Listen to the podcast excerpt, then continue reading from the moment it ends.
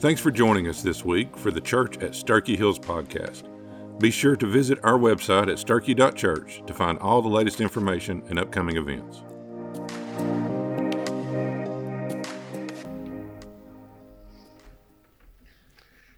If you've got your Bibles or your device this morning, you can open up to John chapter 14. We're continuing continuing our trek through the gospel according to John, the gospel according to Jesus' best friend. He was the beloved disciple. He's closer to Jesus. He gives us insights in John that you can't find in the synoptic or the similar gospels of Matthew, Mark, and Luke. And so, uh, so it's incredible stuff coming from a firsthand experience from somebody who had an up close and personal relationship with Jesus. Not just, uh, not just the Jesus, the Jesus in his real first life, but also in the resurrected life of Jesus as he writes the gospel, excuse me, the revelation in the end. And so in John chapter chapter 14. Last week we began a message that I entitled, I Ain't Afraid of No Ghost. And I'll tell you the story how that came about. If you weren't here last week, uh, I was fogging the, uh, the place for, with disinfectant, and I got a backpack, and one of our guys says, uh, Who you going to call? And I said, uh, Ghostbusters. And then, and, and, the message was an introduction to the Holy Spirit. Jesus introduced us to God the Father, the first part of the Trinity, the triune God, uh, in, at the first of John chapter 14. And now he's going to introduce us into the other part of the Trinity, uh, the triune God, which is the Holy Spirit God. And so the Holy Spirit in King James is called the Holy Ghost. And so uh, sometimes we act like we're afraid of the Holy Spirit of God, the Holy Ghost, and we shouldn't be because He was given to help us in empowering us to live the Christian life, to, to navigate the Christian journey. And so uh, He's an incredible person of God. And we talked about last week that in the Old Testament, God the Father is introduced as God reaching down to earth to have relationship with humanity. And then we get to the New Testament, it's Jesus, God the Son, coming down to earth to make a way for us to have relationship with God. And then when Jesus ascended back to heaven, he sent the Holy Spirit God to empower us and to stay on this earth to help us live the Christian life uh, for God. Now, there's five actions, roles, activities, or goals of the Holy Spirit that we're going to look at. Most of those, the biggest part of those are in John chapter 14, but we'll be moving around the Bible a little bit to find out who the Holy Spirit is to be in your life. And I say who because it's common for us to say, to refer to the Holy Spirit as an it. The Holy Spirit of God is not an it. The Holy Spirit of God is a person, okay? There's three parts of God, and they are co equal and co eternal. All right? None less, none more, all the same, co equal, co eternal. There's God the Father, God the Son, and God the Holy Spirit. Now, we can't really wrap our minds around something God sized like that, but it's true. Nonetheless, that's what Scripture says. Now, in John chapter 14, beginning in verse 16, the introduction to the Holy Spirit last week, we just saw one point of the five. It's found in verse 16. It says, Then Jesus is speaking. He says, Then I will ask the Father God, and he will give you another advocate to be with you forever. The word advocate is parakletos in Greek. It means somebody to come alongside you, to defend you, to speak on your behalf when you don't have words to defend yourself. And so it's important that we understand the first thing the Holy Spirit does is he appeals for you. He's like your personal spiritual attorney, all right? He appeals on your behalf. He comes alongside you to help you. Now, from, from appealing, number two, not only does he appeal, he fills. F I L L S, he fills. Listen what it says in verse 17 of John chapter 14. It says, he, he says, I'm going to give you, and this is who he says, another advocate. And he said, now he defines in verse 17, he says, the spirit of truth, whom the world cannot accept because it does not see him or know him. But you know him because he resides with you and will be in you. I will not abandon you as orphans, I will come to you. And then he says in verse 19, in a little while the Lord will not see my will not see me any longer, but you will see me because I live, you will live too. You will know at that time that I am the Father I am in the Father, and you are in me, and I am in you. The person who has my commandments and obeys them is the one who loves me. and the one who loves me will be loved by my Father, and I will love him and will reveal myself to him. Lord Judas, not Iscariot, said, What has happened that you are going to reveal yourself to us and not to the world? Verse 23 Jesus replied, and he said, If anyone loves me, he will obey my word and my Father will love him, and we will come to him and take up residence with him. The person who does not love me does not obey my words. And the word you hear is not mine, but the Father's who sent me. So the second thing the Holy Spirit is sent to do is to fill you, to take up residence in you, to abide in you. He uses three words. He says, We will come to you, we will be with you, we will be in you. He wants to make it very clear that the Holy Spirit God is not a distant God. He's not a God who whipped everything into motion and then walked away. He is a God who whipped everything into motion and jumped in the middle of it. All right? First, he did it through his word. Then he did it through his person, Jesus, who said in John, uh, in the beginning was the word, and the word was with God, and the word was God and became flesh. So the word of God became the flesh of God, and ultimately now we experience the Spirit of God. God is intricately, intimately connected to this world. And he wants to be intricately and intimately connected with you. He's not a distant God who is a cosmic killjoy waiting for you to do something bad so he can just and give you a whack. It's not who he is. He wants a personal love relationship with you. He's made it possible through Jesus, his son, and his sacrifice on a cross. And now he sent his Holy Spirit to help you experience God in this life that we live. Now, he, he says something really interesting, and we're going to see it come out a lot today. And it's this for you and for me to have a relationship with God that's real and active and vibrant and victorious, it's critically important that we obey what He says to do. Now, we live in a world that wants to claim or profess Christianity without actually possessing Christianity. We live in a world that wants an easy believism that says, okay, I got my ticket punched. I'm going to heaven when I die. But between now and that moment, I'm just going to live kind of a hellish life. That doesn't work. It's not real. it, it is, it's just not there. It, it's so not real that this is the story. If you claim Christianity, but you live like the devil, either you're not a Christian or you're under the judgment of God. He disciplines his children. So, so when somebody comes and talks to me, and man, they're living, there's no judgment in their life. There's nothing hurting, no, no suffering, no difficulties in their life, and man, they're just living in the world, they're lost. You cannot be a child of God, live like the world, and not be undisciplined. The Bible said, if you've never been disciplined by the Father, you can't be considered a child of God. So it's important that we understand we're supposed to obey what he says. Jesus died to give us life, and that life should look like how he says to live and how he lived his life upon this earth. And it gets a little difficult because you say, okay, so what does that even mean to obey the word of God? Does it mean you have to memorize this whole book and go back to the Old Testament and, and learn those laws and all that stuff? How do you do that? Well, Jesus knew who He created when He created you and me. And He knew that we ain't that smart.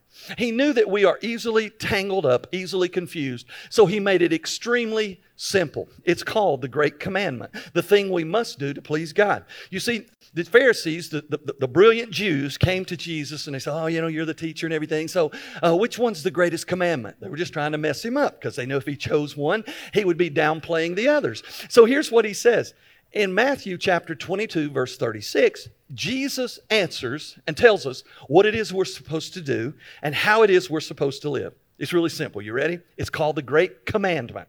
Here's what Jesus said He said, this is it. You ready? He says, Pharisees, you listening? He's saying, Church at Starkey Hills, you listening? Here it is. He says, Love the Lord your God with all your heart, with all your soul, and with all your mind.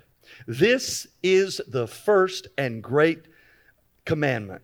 And the second is just like it, and that is to love your neighbor as yourself. And he says, All of the law, all of the prophets, everything in the rest of this book, you can hang it all on those two simple things. You just love God with everything you have, and you love everybody else the same. Now, do you know how powerfully important that is in today's culture? Okay? We're supposed to love everybody. And, you turn on the television, it's just saturated with lawlessness and wickedness and foolishness. I'll give you an example. BLM, Black Lives Matters. I will not embrace Black Lives Matters, the organization, because it stands in opposition to almost everything we believe the nuclear family. It stands in opposition to, uh, uh, to police officers. It stands in opposition to, uh, to the, the, the value of a, of a baby in a womb. Everything we stand for from this book, they stand against. So we won't, I won't embrace it, and our church won't. But I'll embrace this. Black people matter. You better believe they do. But they matter no more, no less than white people, Asian people, poor people, wealthy people, gifted people, uh, ungifted people, we are all part of one race called the human race. And Jesus says, listen, when you get your heart right with Him, listen, okay, you ready? When you get your vertical life right, your heart, soul, and mind loving the God who created you, all of a sudden your horizontal life gets right. You love everybody else because you realize everybody carries the image of God upon them. And so you have to love everybody the same. Now, let me explain something. What do you do when people just stand adamantly opposed to this? When people are just antagonistic against God and against Jesus and against the church? You know what? You love them the same. It's easy to love people that are easy to love. It's the enemies, the people that are hard to love, that you got to love. Jesus said you got to love them all. Why? Because Jesus loved us all when we hated him. When we stood against God and rebelled against what he, how He wanted us to live, He continued to love us. And He's a picture, a role model, a template, and an example of how we're supposed to love. Now, I tell people this way we got to love everybody. Some people just easier love at a distance okay? And I want you to know God's okay with that. You don't have to get up in their business and just be abused. Some people you can say, Hey, I love you. I got to go. All right? Some, but we have to love everybody. Now, that's the great commandment. Now, the greatest demonstration of being obedient to the great commandment was also taught by Jesus in Matthew 28, and it is the Great Commission. It is the great commandment on display. How can you love God except by loving other people? The greatest way you can show your love for God is by loving other people. And how can you love other people? The greatest way is to share the good news of Jesus, to tell what Jesus has done in your life. And if he hasn't done anything in your life, then it'd be a good day for him to do something in your life. And when that happens, then you're supposed to tell what Jesus has done in your life. Listen what the Great Commission says. Matthew 28 19, therefore go make disciples of all nations, baptizing them in the name of the Father and of the Son and of the Holy Spirit, and teaching them what to obey. It's back to obedience again. Obey everything I have commanded you. What did he command? The great commandment love God, heart, soul, and mind, love everybody else just like you love yourself. And surely I am with you always to the end of the earth. Now, why is it important? If you claim Christianity, if you say, if somebody says, hey, everybody, if you're a Christian, raise your hand. Man, you put your hand up. I'm a Christian. You know, I, I, for whatever reason, however you understand that, you say, I'm a Christian. Then why is it important that you live a holy life? Why is it important that you are set apart or sanctified? Why is it important your life should look different than everybody else in the world? Well, there's a reason, and it's found in 1 Corinthians chapter 6, verse 19 and 20. It says, Do you not know that your body is the temple of the Holy Spirit, and He is in you, whom you have received from God. You are not your own, you have been bought at a price. Therefore, honor God with your bodies. Listen, it's, tell the person sitting next to you, it matters how you lived your life. Just tell them, it matters. We live in a world that just wants to live however we want to live and then expect God to bless us to, and expect to walk in communion with a holy God. When you walk in disobedience, holy God ain't walking with you. Now, if you're saved, His Holy Spirit is in you, but He is not empowering you, and He is, you have quenched and resisted the direction of the Holy Spirit in your life. The Bible says your body is the temple of the Holy Spirit. You see, in the Old Testament, they would build a huge temple, and people would go there, and it represented, they would have the Ark of the Covenant in there, and it represented the presence of God. That's why the Raiders of the Lost Ark, man, they're wanting the Ark because that's the presence of God, right? And, and so they had a temple that they built with hands that represented God's presence. In the New Testament, when the Holy Spirit, when we get saved in Jesus and the Holy Spirit comes into us, we are now the temple. It's why church should be something special. Because you and you and you and you and you, you and you and you and you and me, those of us that are born again, the Holy Spirit lives in us. There's something that happens when all of the little temples, us, come together in corporate worship of God. Something happens, okay? It's why in the New Testament it was so important that the church continued to faithfully meet together.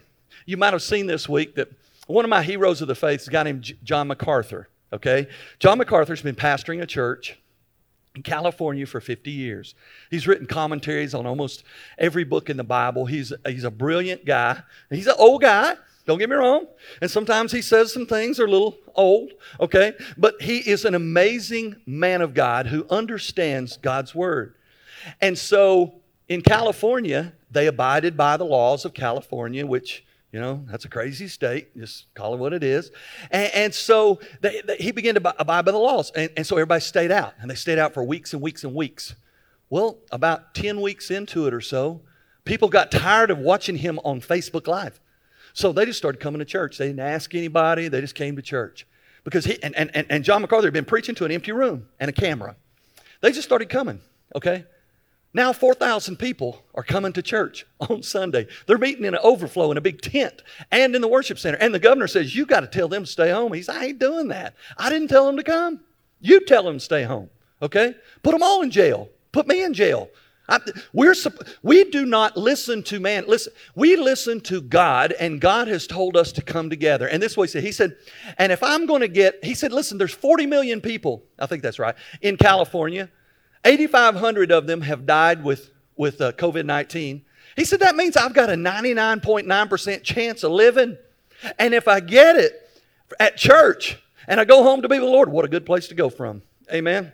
I'd a whole lot rather get it at church than get it down here at Waggles and I'm going there, you know, sticking my hand in the donut box where everybody else had their head in there slobbering around, okay? or at the Home Depot when they put a plastic shield right in your face, and when you get up there, your spit's bouncing, bouncing off somebody else's spit right back in your face, okay? I don't get it, but it is what it is, okay? And we're good citizens as Christians. And, and so, so when the Holy Spirit lives in you, you are different. You're supposed to live different. You're supposed to walk and navigate with God in this world. Ephesians 5:18 says, "How much are we supposed to surrender to the Holy Spirit in our life?" He says, "Do not get drunk on wine, which leads to debauchery. Instead, be filled with the Spirit." It's to be filled is a perpetual, ongoing, repetitive thing. It means every day we got to get our tank juiced up on the Holy Spirit. Every day we should begin our day reading His Word, praying with the needs of our life, and saying, God, now fill me with your Holy Spirit and help me live a good day for you. I ain't worried about tomorrow. I'll start all over again tomorrow. I'm just today, today. Because today the enemy's coming, okay? And he is. And today there's people who are going to come into my circle that God has ordained that I need to help them in the darkness of their world because I'm supposed to be a light bearer. I'm supposed to be a truth sharer, okay? And so help me be that guy. Acts chapter 1. This is this is what it looks like. It says, "But you will receive power when the Holy Spirit comes on you, and you will be my witnesses in Jerusalem, Judea, Samaria, and to the ends of the earth." Now he warned them. He said, "Listen, the power, the word there is dunamis. We get our word dynamite. Now, when's the last time somebody in your life lived for Jesus like dynamite? I remember when I was a kid, this is old people, there's a show called Good Times. Anybody remember who, who, who the character was on Good Times? And what was his nickname? Dynamite. You remember Dynamite? Okay. That's the way our life should live. And yet, what do we do? We live lukewarm, apathetic, miserable, defeated. You a Christian? Yeah. Well, won't you tell your face? Okay? Yeah, I'm just living for Jesus. You know, just miserably living for Jesus, experiencing defeat after defeat. I love my Christian walk. No, he says, when you get the Holy Spirit, you receive power. It means in the most difficult, darkest moment of your life, you got victory because you know the God who knows all the answers, okay? And just so happens part of Him lives within you because you're a temple of the Most High God. So, what did it look like initially when the Holy Spirit first came? Okay, Jesus said He's coming to you guys, okay? You know, headline, the Holy Spirit's coming. In Acts chapter 2, He shows up. Listen what happens. It says, when the day of Pentecost came, it says they were all together in one place, and suddenly a sound like a blowing of a violent wind came from heaven and filled the whole house where they were sitting. And they saw what seemed to be tongues of fire that separated and came to rest on each of them. That's a little scary right here, okay? So like little it looked like this all this how did you describe God? Well, it's all the words he had.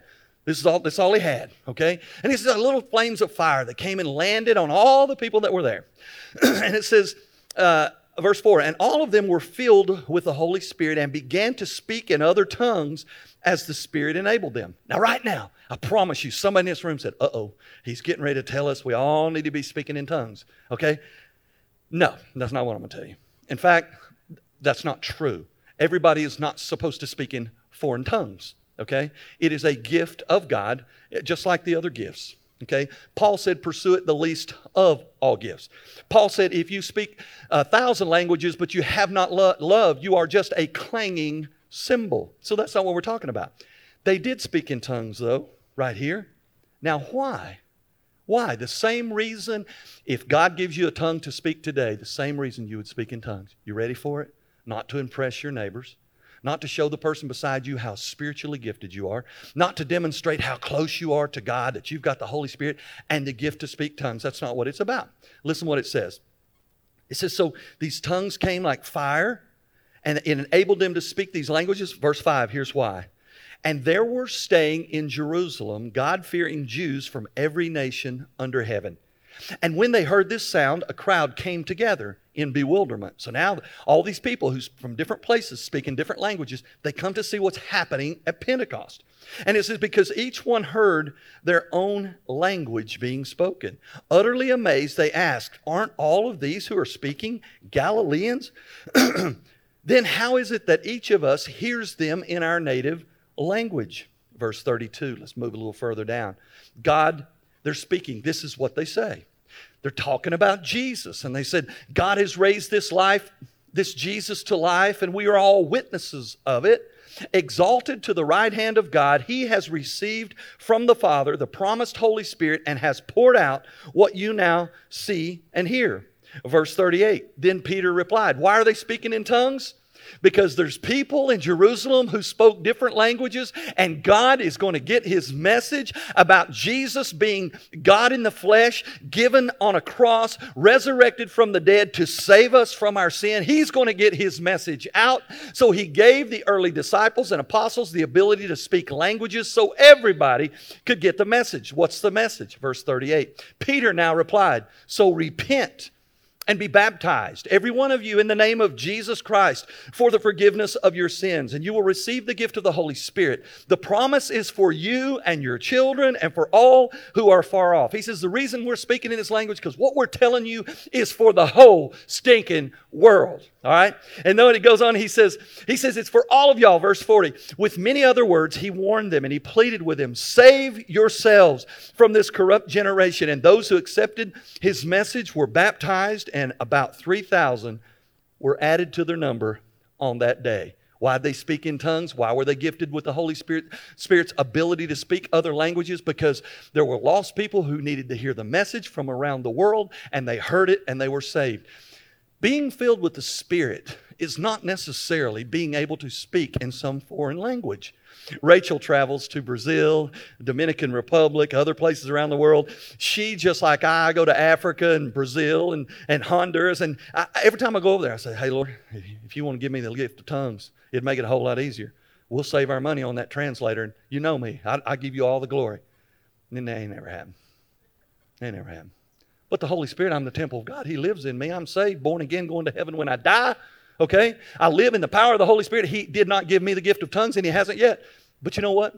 Whenever this whole pandemic gets behind us, I'll go back to Brazil. Look forward to it. I'll go to Africa. I'll go wherever God wants me to go. And every time I go, now, God, same prayer.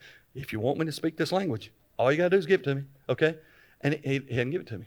He gives me a translator. Okay? Why? He's probably trying to take, care of the translators. It's only some few dollars they get. Okay, so here now, verse 42. When you're filled with the Holy Spirit now, just like this early church, listen what it looks like.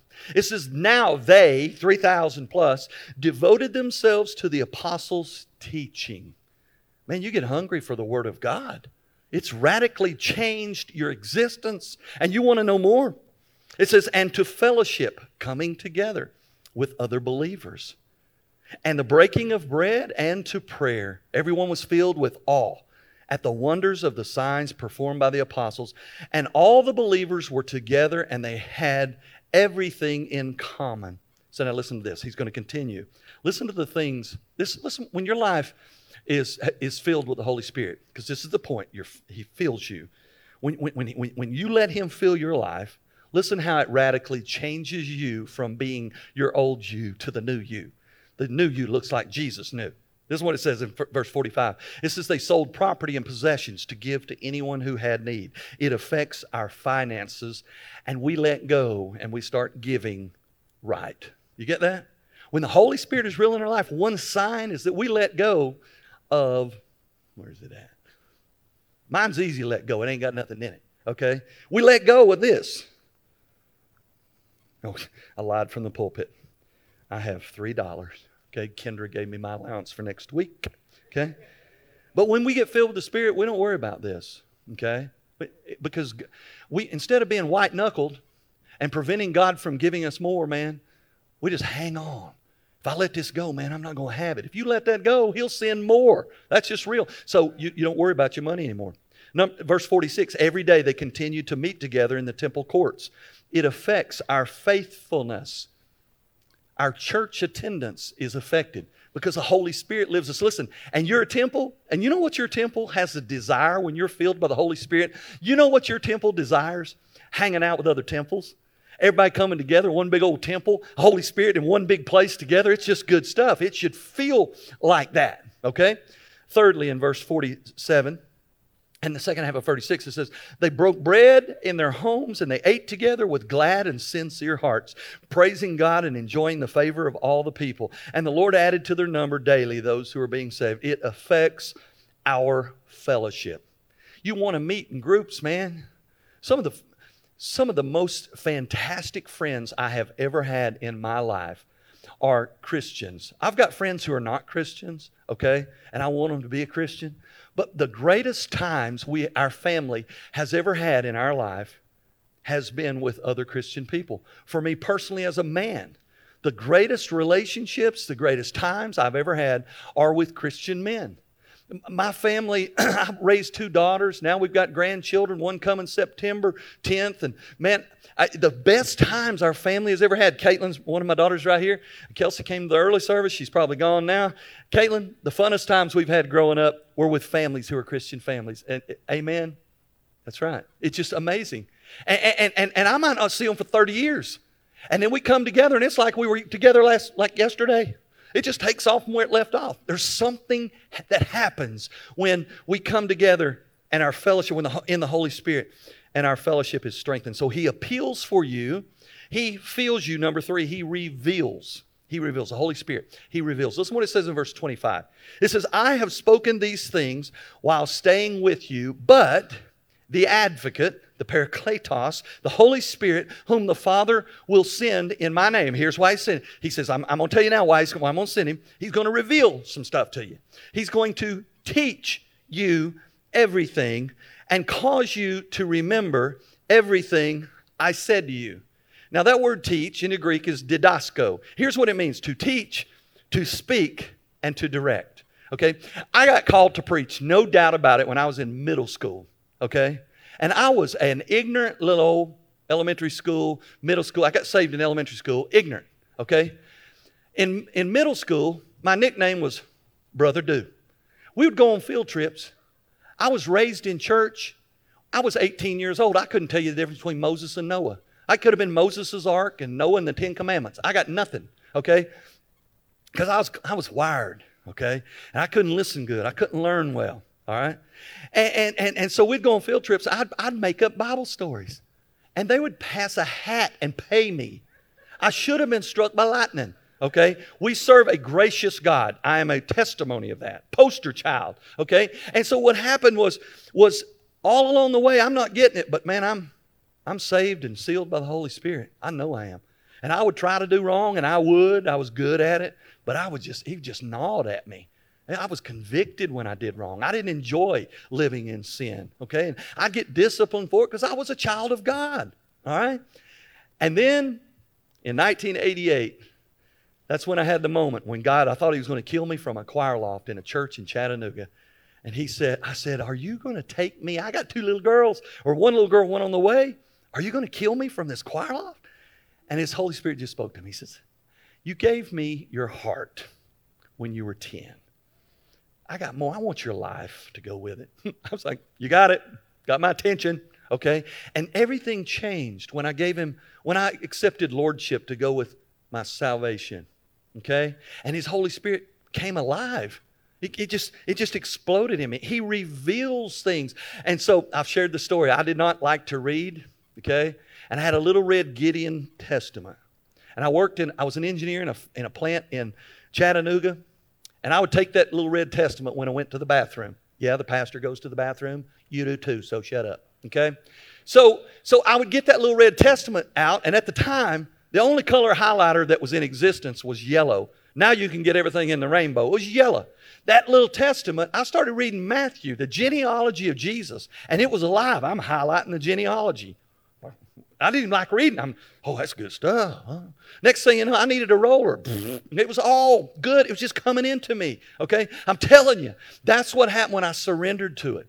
And so he began to reveal who he was and what his word was really all about. Uh, 1 Corinthians 2. Why is that so important? That the Holy Spirit teaches you. Because you live in a world, man, that wants to teach you everything under the sun.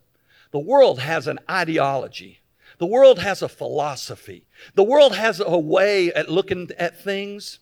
And then there's God's ideology and God's philosophy and God's way of doing life. And when you get that, when you hear all this stuff from the world, you can just say, Yeah, I hear you, but it's wrong. All right? We need that. 1 Corinthians 2, verse 6 says, We do, however, speak a message of wisdom among the mature, not the wisdom of this age or of rulers of this age who are coming to nothing. When you turn on the television, you got some, some idiot on there just throwing up all kinds of information, and you know it's wrong in the, in the core of your soul. You know it's not God's view, okay? Scripture says that stuff is coming to nothing. All right? He doesn't stop there.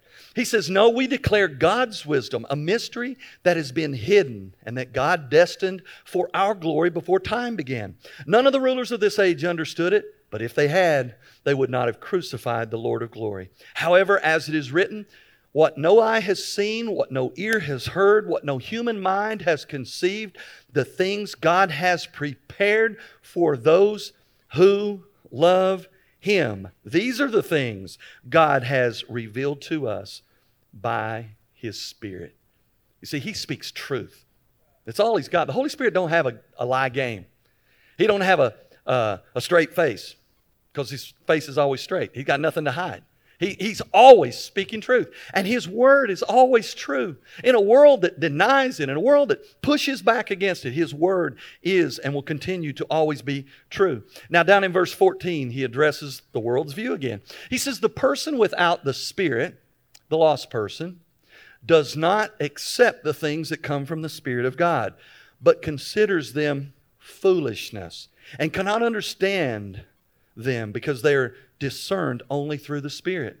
So when you witness to your friends, or maybe you invite them to church, and man, they just look at it and say, that's, that's foolishness. Going to church, I'm not going to church. That's foolishness. I'm going to waste my Sunday morning. That's foolishness. It's because they don't have the Spirit in them. The Holy Spirit will help you know right from wrong, good from bad, up from down. And we live in a world that's got that twisted up. You know I'm telling the truth.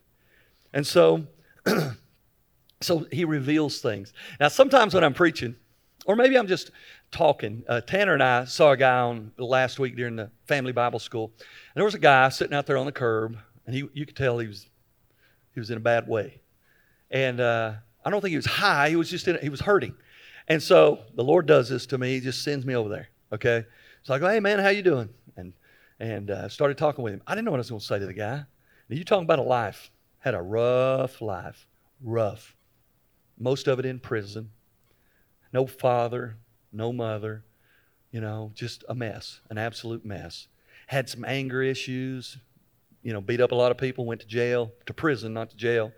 And but he got saved. Man, I knew. I, now, I'm telling you, he doesn't look like poster child for Christian, okay? You talked to him and you could hear the Holy Spirit was in him, okay? But he was just in a dark spot. T- this, is, this is the thing. I don't know what to say to that guy. So, you know what I told him? I, I told him, I said, I, I haven't been in your shoes. I haven't walked that life. My family didn't look like that. My journey didn't look like that. But the same God that you've testified who lives in you is the same God who lives in me. And we look entirely different. Okay? We joked about it. Okay? But I told him, I said, I don't really have an answer to your question because I haven't walked in your shoes. I said, but I know this. You've confessed that the Holy Spirit of God lives in you and you're born again. Okay? He knows, He knows what suffering's like. You think you've had a hard life? Let somebody nail you to a cross after being perfect. Let somebody rip your clothes off you buck naked and beat you on a whipping post until you're unrecognizable. He understands your pain. Now I didn't I didn't think about okay, what am I going to say? Okay, I'm going to tell him about Jesus on the cross, you know. I didn't know that. The Holy Spirit gives it. Sometimes I'll preach and I'll say something, and Kendra gets on to me for saying this. I'll say something, it's good stuff. And I'll, I'll know I've never said it before in my life. And I'll say, I'll, I'll say, I'll say something, I'll say, I never said that before in my life. You need to write that down. That's good stuff. That just came from God. I'll say that, and Kendra will say, I wish you wouldn't do that. I say, Why? Quenching the Holy Spirit? Why? And she, she said, Because you don't know that you hadn't said that before. I'm telling you this. I, I hadn't said it before, okay? And if I did, I didn't know I said it, okay? And if I said it, it didn't come from the Holy Spirit, it came from me. But when something is revealed by the Holy Spirit, it comes into your soul Okay, and nothing can change that. And that's the life we're supposed to live, filled with the Holy Spirit, revealing the truth of God in our life. Number four. Number four. So he appeals, he feels, he reveals. Now watch this. He heals you. He heals us. Romans 8, chapter 5, it says, For those who live according to the flesh have their outlook shaped by the things of the flesh. But those who live according to the Spirit have their outlook shaped by the things of the Spirit. For the outlook of the flesh is death, but the outlook of the Spirit is life and peace. Because the outlook of the flesh is hostile to God, and it does not submit to the law of God, nor is it able to do so. Here's that obedience thing again. He says in verse 8, Those who are in the flesh cannot please God. You, however, are not in the flesh, but in the Spirit, if indeed the Spirit of God lives in you. Now, if anyone does not have the Spirit of Christ, this person does not belong to him. Well, that's heavy stuff. He's talking about, man, if you want to be obedient, you got to live in the Spirit. And if you're saved, you, you got Jesus is living in you. And if you don't have any desire to do that, then here it says, he says, if anyone does not have the Spirit of Christ, this person does not belong to him. If the Spirit is not in you, you are going to hell. You are lost, separated from God in your original sin condition. That's what it's just that simple. Okay? Then he goes on and he says in verse 10 But if Christ is in you, your body is dead because of sin, but the Spirit is your life because of righteousness. You see, when the Holy Spirit comes into your life, He does His work from the inside out. We work on, and when we're living in the flesh, we work on things from the outside in. We stand in front of the mirror, make sure we don't have something hanging out of our teeth, okay? But fix our hair, brush, you know, get ourselves ready, put on a nice shirt, nice clothes, you know, we fix the outside up. Meanwhile, the Holy Spirit says, that's cool, you know, you need, you need to do the best you can with what you got. And for some of us, it you know, not, we ain't got much to work with. Okay? But he says, I got something better. I want to begin to work on the inside. And then when I fix the inside, it'll fix the outside. I've shared this story before. I got to share it again. I had a little girl in Alabama who loved Jesus, and she was uh, she had some disabilities, and uh, and she she didn't bring much to the world in terms of her flesh existence. Okay, she was broken, and and when she spoke, though, she just had a joy about her because the Holy Spirit was inside of her and it pushed through what was on the outside. And one time we were playing basketball, and uh, and we'd play basketball on Wednesday nights with the students, and I'd say, "Who wants to play? Stand on the wall." And I'd get some coaches, and and we'd pick them. We'd pick players, you know, you and you and you. So one night, this guy Alan Gearhart says, uh, "I'm gonna." He says, "I said you pick first, and the second person gets two. And he looked over at her, and he picked her. she did not bring anything to the basketball arena. Okay, zero. And he says, I'll take Brandy. And br- first time in her life, probably she was picked first. She's standing over there and she said, Me? And he says, Yeah, like she was LeBron James. And so she came over there. And, Well, she she swole up. I mean, she was she was happy. She unbelievable. Okay, so team coach number two, what did he do? This sounds bad, but it just is what he he picked the second worst player in the wall. Okay, and it was the most upside down ball game you've ever seen in your life.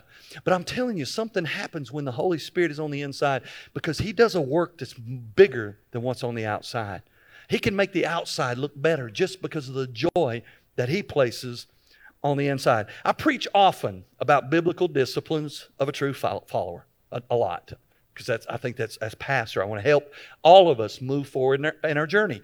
I preach about prayer, Bible study, witnessing, being faithful to the church, serving, stewardship, giving our money, trusting God with our resources. I preach about all that stuff. But I've become keenly aware that I might entertain somebody's brain for a minute, make them think a little bit. I will never change a heart. I will never change a soul. Okay? That takes the work and the power of the Holy Spirit. I, I have to let that go because I get, if not, I get frustrated in the flesh. All right? And so I have to let it go. Let God do what only God can do. And what God does, He pushes past the gray matter. He goes right down to the core of your being, to the soul of who you are. And when He rings, pushes that button and rings that bell, there ain't no turning back. And so I have to learn to let that happen. So Romans 8 says, verse 11, Moreover, if the spirit of the one who raised Jesus from the dead lives in you, the one who raised Christ from the dead will also make your mortal bodies alive through his spirit who lives in you. He heals you. He begins a work on the inside of you. That baggage, that stuff, those bad decisions, those addictions and hang-ups and mess ups, all of that stuff, the Holy Spirit comes in and He begins to saturate you with healing. And you move from all these regrets and dragging this junk around, this luggage, this baggage, to a place where He snips them and you walk free and you move forward and there ain't no going back and there ain't no looking back because what you see in your future is so much better than anything the devil placed in your past. He appeals, he feels, he reveals, he heals, and lastly, he seals. S E A L S, he seals you. Ephesians 1, verse 13 says, After you heard the word of truth, this is, this is the protocol for everybody who ever is born again. For every child of God, it begins like this You heard the word of truth. Maybe you heard it by reading your Bible and you heard it from the Holy Spirit. Maybe you heard it in a context like this where you were in a church and the preacher preached. Maybe you heard it from a parent or grandparent or a friend, but you heard the truth the real truth, God's word truth. And something about it penetrated all of the calluses, all of the flesh, uh, all of the flesh uh, barriers, and it went down in your soul, and you knew it was true. He says, So you heard the truth, the gospel of your salvation, in whom also after now you believed. So, first, everybody has to hear the word of truth. Okay? Secondly, people have to believe, they have to trust in what they've heard. Thirdly, he says, You were sealed with that Holy Spirit of promise, which is the earnest of our inheritance until the redemption of the purchased possession unto the praise of his glory. So, this is cool. I, be, I don't believe once saved, always saved. Let me just get that real clear. I believe if saved, always saved. If you're truly saved, you save forever. And you cannot get out from under it. Okay? Now listen to me. I am free as a born again believer in Jesus Christ, sealed in the Holy Spirit, to do whatever I want to. Now, when I got saved, He changed my want tos. Okay? Not only that, but I, I, I can sin however. I could go murder somebody today. I don't want to. I could go shoot heroin today. I don't know why I would. Okay? I could go have an adulterous relationship today. I don't know why I would. Got a wonderful wife. Okay, I, I can do whatever I want to do and still be a Christian. Why? Because me being a Christian is not dependent on how good I am. Me being a Christian is, is only because of how perfect Jesus is. Okay? My eternity is sealed. My future is nailed to a cross. I, my future is fixed in time. And there's not a thing in this world I can do about it. Because when I heard it, I received it, and He sealed me. I can't outrun the seal. I can't erase the seal. I can't do enough bad to make this, the seal disappear. I've been sealed. I am marked. You can't see it, and I can't see it, but when God sees me, He sees a mark that says, Child of mine. He marked me. He sealed. That's what He does. now, if you look up in the Greek and to, de- to define this word seal, listen what it means. It means to stamp with a seal, it means to distinguish with a mark. It means to mark distinctively as invested with a certain character. It means to seal as if one, one's own possession. It means to, to impress with the mark of acceptance. It means to make a solemn declaration. When I got saved as a 10 year old boy, it's because I heard the word of truth and I believed it. I was an idiot. I didn't understand all of it, but I believed it. I believe somehow, some way, the God who spoke the stars into existence was inviting me into his presence. Can't understand that. You can't either. Don't pretend like you can. Okay? I don't know why God loved me, and I'll be honest with some of y'all, I don't know why I loved you either. But he's God and he's love, and that's what happens.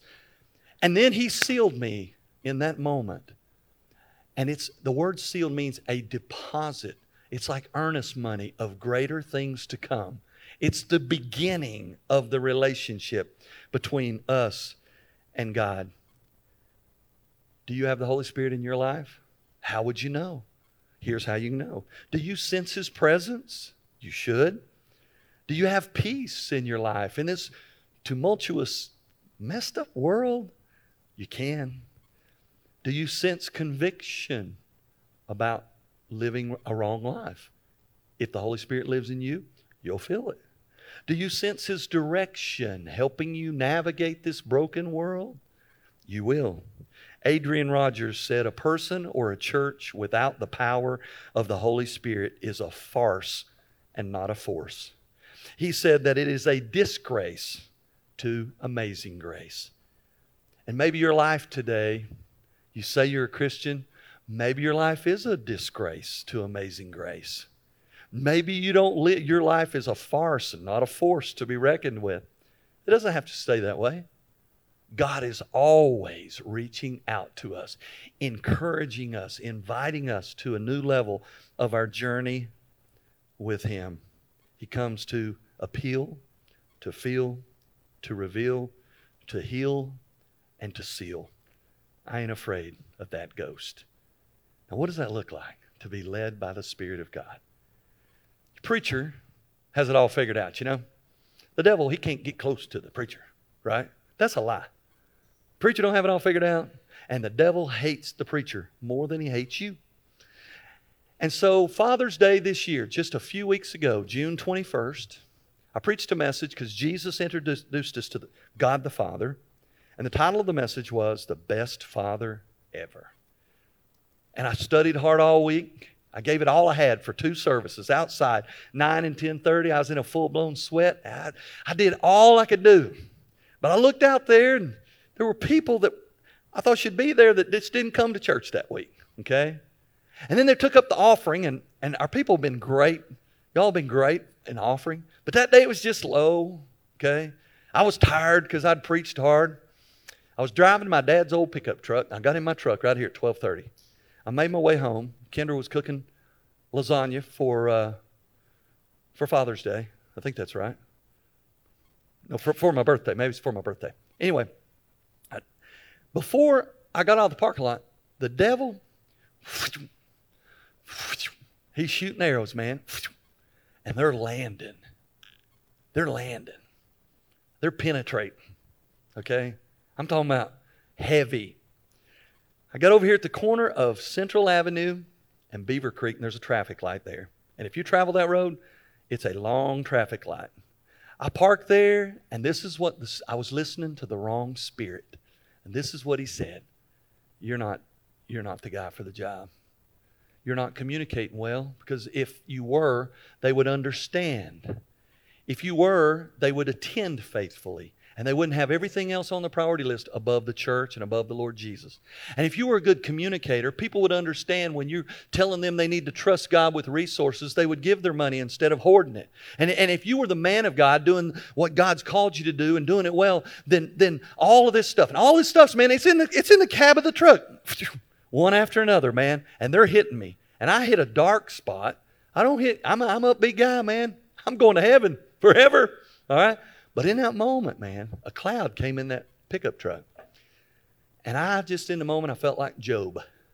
So I just, I thought I'd act like Job. I started belly aching to God. And I said, God, if I'm not your guy, move me aside, put somebody else in there. We're right in the middle of a pandemic, building a building over here. I don't know, uh, you know, just a little pity party.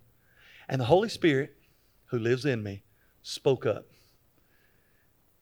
And he said, Whose church is that anyway? And I said, Well, that would be yours. And he said, And who said that they were going to build the church and the gates of hell wouldn't prevail? I said, Well, that'd be you too. That'd be Jesus said that. So then he just spoke up, pushed through all those flaming darts of, of the enemy, and he said, Then, why don't you do what we've called you to do? And we'll do what we promised we would do. and I said, Yeah, I like that. And as quick as it came, it was gone. Light turned green, drove home, enjoyed some lasagna, and it was gone. But I'm telling you, that's why we don't need to be afraid of that ghost because he comes along beside us and helps us and encourages us and fills us and empowers us and directs us. That's who the Holy Spirit is. And that's why Jesus introduced us to him in John chapter 14. And we saw the revelation and the manifestation of him in Acts chapter 2 because he sent him to help us. I want you to bow your heads and close your eyes. and maybe you're here today and you don't have a relationship with God. Maybe you have a religion. Religion will get you nowhere. Religion was introduced in Genesis. It's where we try to fix ourselves. When Adam and Eve made fig leaf clothing to hide their nakedness, that's where religion came, when we think we can do something to impress or cover up before God. That's not what we're talking about. We're talking about a personal relationship with Jesus. We're talking about being born again, having a spiritual birth. If that's you today, the Holy Spirit would be speaking to you about right now letting you know where you stand before Him. And if He's letting you know that you are not where you should be, here's how you respond Lord God, I, I hear you speaking to my soul. I didn't really come here for that today, but I feel it, and I know it's you. So, right now, I want to place my faith. I hear your word of truth. I want to believe that. I want to give all of my brokenness to all of your perfection in exchange. I don't understand that exchange, but I want that. Come into my life. Jesus, you died on a cross to forgive me. I receive your forgiveness. Fill me with your Holy Spirit from this day forward and help me walk in an intimate, personal relationship with you, God, the one who created me with a purpose and a plan. Thank you for hearing my prayer. Now, many of us today may simply need to say, God, I've been walking in the flesh. I'm born again. I know I'm saved, but I don't feel your power. I don't feel your presence. So I want to receive your spirit today. Fill me with your spirit and help me live for you, sold out, full and free from this day forward. In Jesus' name, amen. Why is it important that we ask every day? Why is it important that we want to be filled with the Spirit every day? Why is it important that we surrender every day? Luke chapter 11 says, How much more will the Holy Spirit give those who simply ask? We got to ask every day. Holy Spirit, I give myself to you. Help me on this day. I want you to stand and we're going to sing. And if you made a decision today, nothing better to do than to seal it in prayer. And the altar's open. If you want to come down to these steps and pray, you can. If you want prayer from me or help with a decision, come see me. I'll be standing over here in the corner.